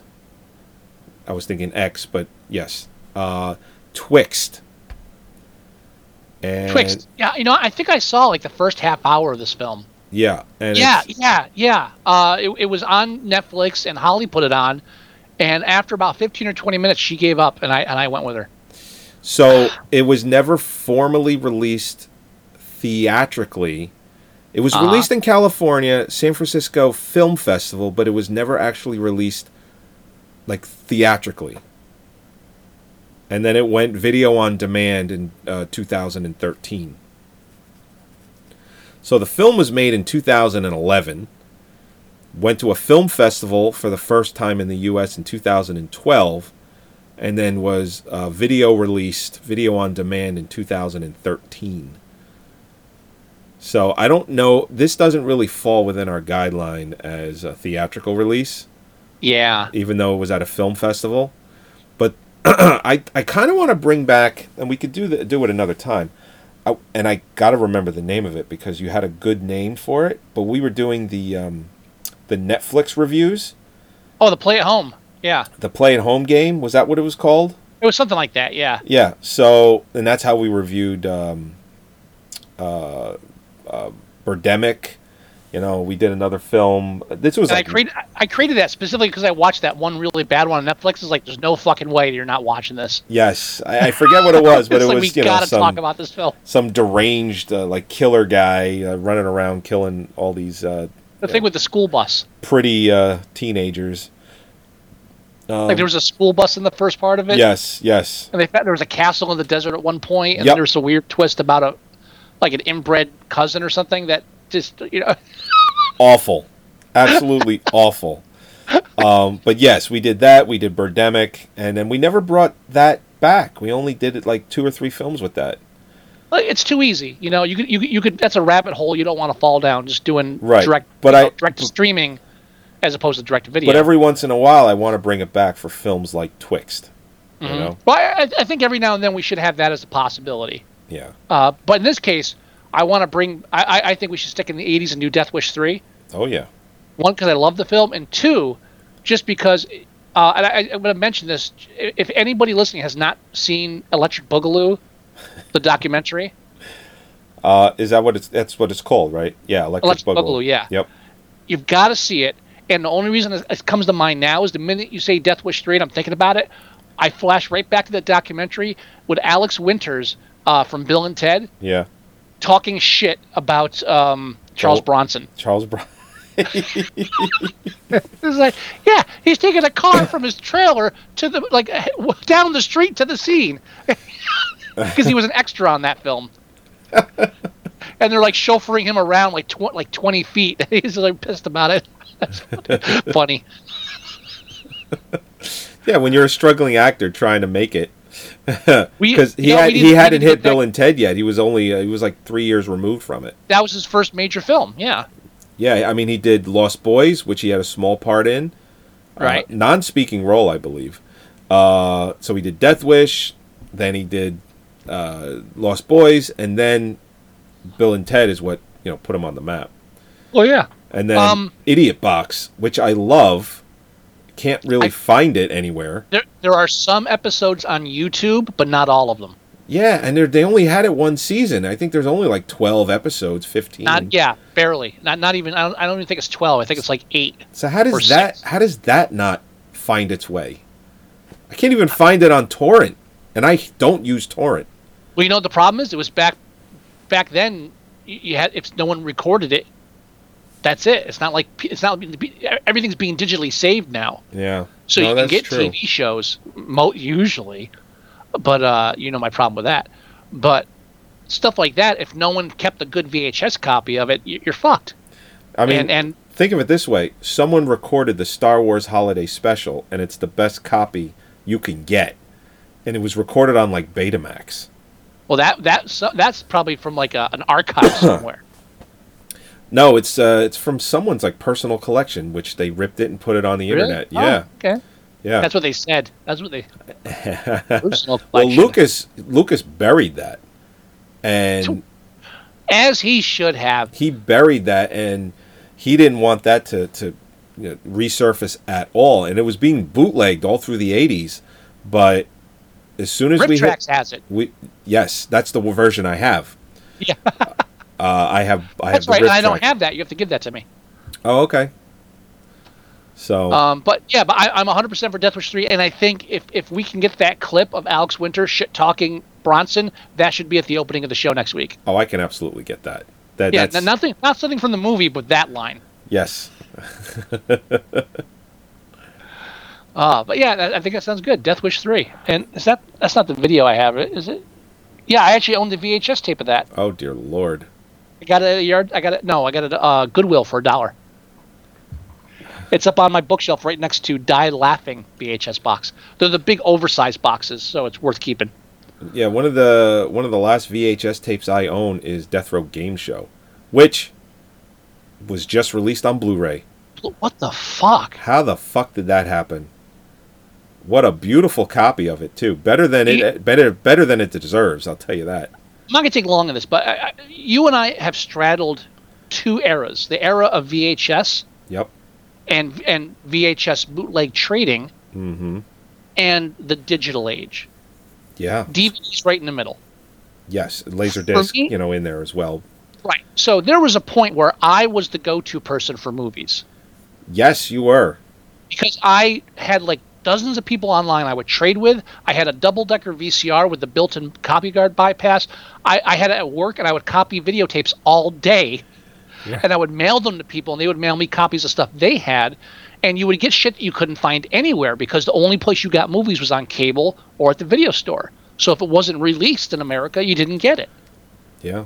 Or or if it played on T V in America. So stuff that wasn't playing on cable, you're, you're shit out of luck. And so there was a turning point where that became obsolete. And I remember exactly the moment when I realized that I was no longer the go-to movie guy. Was when I, I think it's Lucio Fulci's The New York Ripper came out okay. on D V D. Oh, wow. And I it, this is the film that was not released in America, as far as I know, uh, was couldn't find a copy of it. And it's the one where the serial killer is killing prostitutes. And when he does, he talks like Donald Duck. Oh, God, I remember that. Yeah, yeah. And it came, and I, and I remember looking online, and it was coming out on D V D with audio commentary. And I was like, I've I've ended a chapter of my life. I'm not that guy anymore. Just just burn the tapes.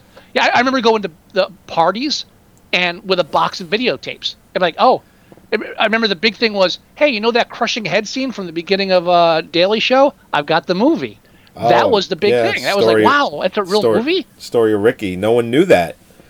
It was like, it was just, you, you didn't know that unless you were in the, the, the that underground. Yeah. And uh, now, you know, now we're not special. No, not not not anymore. But that's the, that was the turning point for me. New York Ripper was. I remember you came to uh, one of Doug's uh, uh, New Year's Eve parties, mm-hmm. and uh, you brought Iron Man. Uh, Tetsuo uh, is it Tetsuo? That yeah, Tetsuo the Iron Man. Okay. Tetsuo yeah. the Iron Man, and uh, I'm watching it. I'm like, where the fuck? fuck did you get this? And thank you for bringing it. I mean, you know, I mean, we're talking about back when, like, you know, I'm trading for grainy uh, video search in Miami copies of Bullet in the Head. Yeah. Or Chow Yun oh, yeah. Fat and Hard Boiled. I mean, you know, it was it was a whole genre that wasn't mainstream. It was, uh, and that's the kind of stuff that got me into movies in general. I went from horror films to Hong Kong action films and obscure cinema, and that's where I got to be a real like film fan. Yeah, because there's a difference between being a horror fan and being a film fan. I, yeah. I, I think there's a line. There is definitely a line. Yeah. Uh, you know, it was funny. Um, real quick, if we want to be nostalgic for a second. Um, line. after I year, not look back. After I graduated high school. Uh, after I graduated high school. After I graduated uh, high school. After I graduated high school, I kind of. I worked. I ended up going to work with my dad, uh, and I kind of fell off the map for like a good year. You know, didn't really talk with anybody. I uh, kind of concentrated on, you know, uh, going to work and figuring that part of my life out. So I uh, I called a friend of ours from back in the day, and uh, they said, you know, what are you doing tonight? Do you want to come and hang out? I said, yeah, sure. And that's the first night that I ever went to Doug's house, where we all hung out in the basement. And uh, and you were there. And I was like, holy shit, I know this guy. I went to uh, this high school gym with this guy. I was like, I love you this guy. You couldn't miss me in, in gym. That's right. But, uh, and everyone was like, you know, he's like, you know this guy? You know this guy? It's like, I knew everybody. And, but there was the Belleville crowd and there was the Bloomfield crowd. But mm-hmm. I knew everybody, but not at the same time. And, um... The our one friend, uh, he was saying, it's like, yeah, you know, it's like, you should talk to Scott. Uh, he's got, like, some cool stuff, uh, like, movie-wise. And I'm like, really? He's like, yeah. And he's like, he's got he's got some weird stuff, too. And I'm like, really? And he's like, he's like, yeah, he's got this film called uh, Night of the Day. And before they started, I was like, Day of the Dawn of the Bride of the... And they're like, yeah. I'm like, you're right, I do have to talk to Scott. I think Scott and I are going to be good friends. And then that was kind of like the beginning, like the real beginning. I mean, we had high school gym, but we didn't really start hanging out for real until like right after high school, like ninety-five-ish. Yeah. So, but it was like Night of the Day of the Dawn of the Bride of the Sun. It's like, yeah, I got that too. It's like, I think I will be talking this. Oh, Scott has a Laserdisc player. Oh, so do I. Okay, this is this is gonna be this is this is a relationship I can get into. and, and, and as you're saying that, I know there's at least one person listening to the to the podcast. Like, what's a Laserdisc? It's yeah. like, ah, oh. uh, yes, yes, you bastards, yeah. you silly, silly bastards. Never caught on. Even beta, when you said Betamax, I guarantee there was like a gap there too. Oh yeah. Well, I mean, that was the beta what? The beta what? Although uh, beta Betamax was more widespread than Laserdiscs ever were, so. Uh, what and you know what you know what kept Laserdisc on the map? Japan. forty percent of the population of Japan owned a Laserdisc player.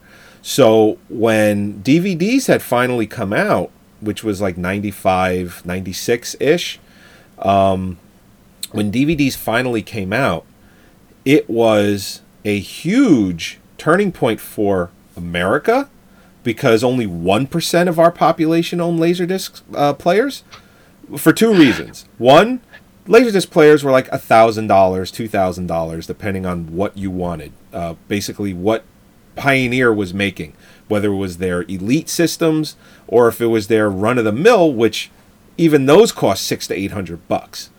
I um, didn't spend that much on a Laserdisc player. No, I spent. I, prob- I probably spent around four or five hundred. I spent three or four hundred on my first one. Yeah, it was single-sided. It didn't have the revolving laser. You had to get up to flip the disc, you know, all yep, that shit. To flip the disc. Mm-hmm. Yep. Um, I, although I, th- the the I do have a Laserdisc player now, which is just stuffed in my closet where I don't have to flip the disc. Is that the one I have in my closet? Uh, no, the one you. No, have I, the, flip, I still have to flip the disc. You have to flip the disc in that one, but that is one of the best made players that they ever did. That is. That was uh, that was given to schools with a grant, so that has like extra connections uh, that a regular Laserdisc player doesn't have, like serial ports and all kinds of crazy shit. That was like a two thousand dollar Laserdisc player when that was was made. Oof. That w- that was one of the most expensive players ever, um, but it doesn't do double. It doesn't do double sided. Uh, But it's one of the best made ones, and I tested it and everything. It doesn't even have a problem, uh, like, like discs skipping or anything like that. So anyway, the transition from Laserdisc to D V D went swimmingly in America because only one percent of our population had it, for two reasons: one, Laserdisc players were expensive; two, movies were expensive. Nobody was going to pay fifty dollars, seventy dollars, eighty dollars for a movie and then two hundred dollars for a box set. Well, because they were still pricing them for rental stores. We've gone through all this before, too, how uh, for the longest time, video vi- new videotapes were priced at fifty, sixty bucks because the video rental stores were buying them. Well, Laserdiscs were priced even more than that. You know, your, yeah, aver- yeah, your no, average film... Yeah, your average Laserdisc yeah. special, fifty bucks as well. But, right. But so, the thing that Laserdisc was doing that V H S wasn't is they were showing movies in their original, like, letterboxed format. You mm-hmm. know, they were they were releasing uh, audio commentaries on the disc because the data uh, that could be carried on it was so huge. It was really a film geek thing.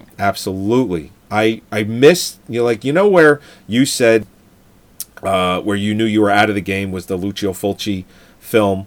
Uh, I knew I was out of the game when I felt like I wasn't a part of like something special like that anymore. It was like, it's like, really, it was like film geekdom, where it was like I have a Laserdisc player. I go to Kim's in New York City, and oh, I yeah. buy, I buy yeah. them secondhand, and that just all went away. Mm-hmm. You know, one of my favorite things to do was uh, for my wife and I. It's like, let's go to New York City. Let's go get dinner. Let's go to Kim's, let's walk around the village, and then let's, you know, we'll hang out and then we'll go home.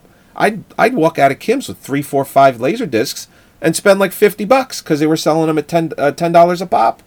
Mm-hmm. I had a couple of hundred Laserdisc movies at one point as part of my collection and loved every minute of it.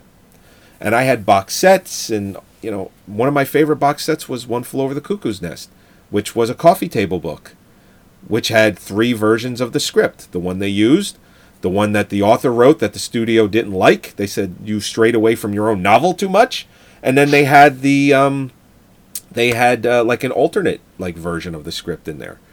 So it was, and it had great pictures, and it was like a four Laserdisc set. But anyway, in Japan, forty percent of the population owned Laserdiscs. And it was a, it was not as smooth a transition for them, because they said, well, we have this other format. We don't want this. Because the difference between Laserdisc and D V D was twenty-five lines of resolution at the time. Laserdisc was, uh, or I'm sorry, seventy-five lines of resolution. Laserdisc was like four hundred to four twenty-five lines of resolution, and D V D was like five hundred, which eventually became five twenty-five. But it was like, the resolution difference wasn't that huge. Japan did not want anything to do with it. Eventually they merged over. Well, yeah. But, but it's where I am now. It's where I am now with D V D and Blu-ray, and now this four K Blu-ray format that they have. It's like, you know what? I got like seven hundred movies that I've actually purchased on D V D on my wall. Because I figured those, I'd have those forever. You know? No, I didn't, never thought down the line that uh, there would be something like ten eighty p or four K. So now it's like when Blu-ray comes out, it's like, I'm not going to rebuild this whole movie collection. I just, I can't. It, it, this cost, if I added up all the money I spent on this, f- thousands of dollars. Like, I'm not doing that again. Nope. So I never converted, well, I converted some movies to Blu-ray, but not everything. I should actually, and here's the saddest part.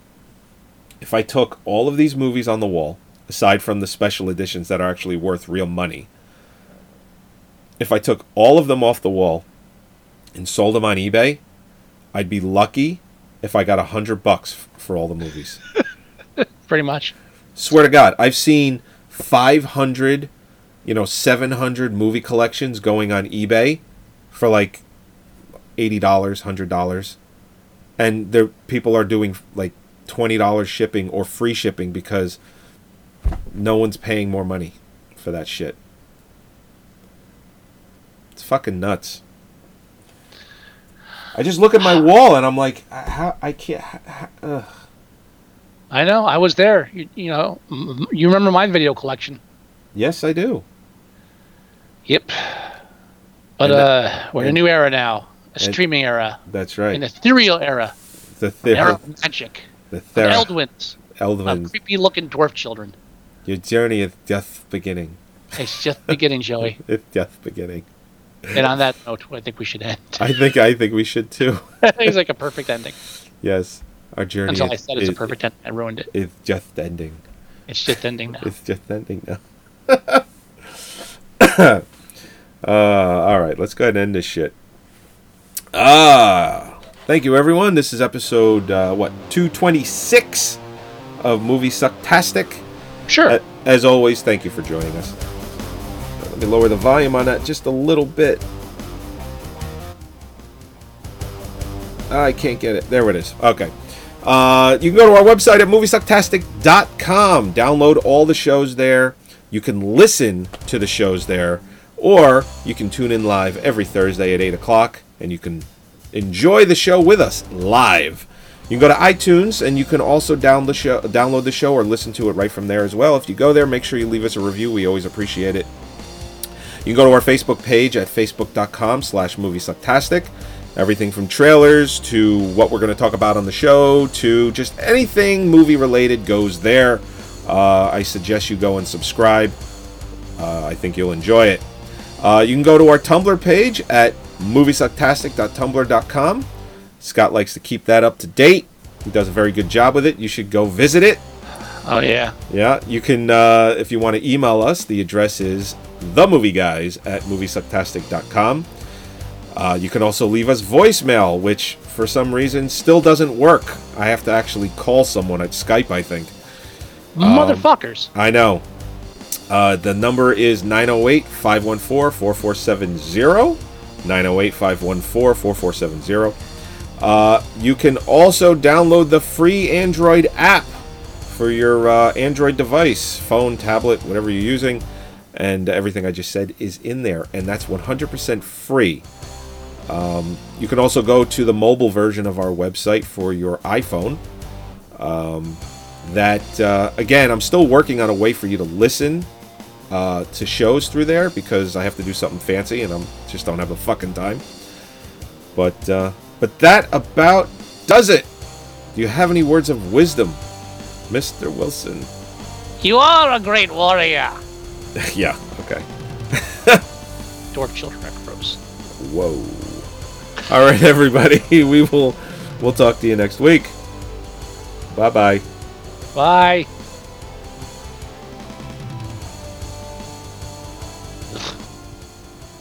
You okay there? Ugh. Little fingers.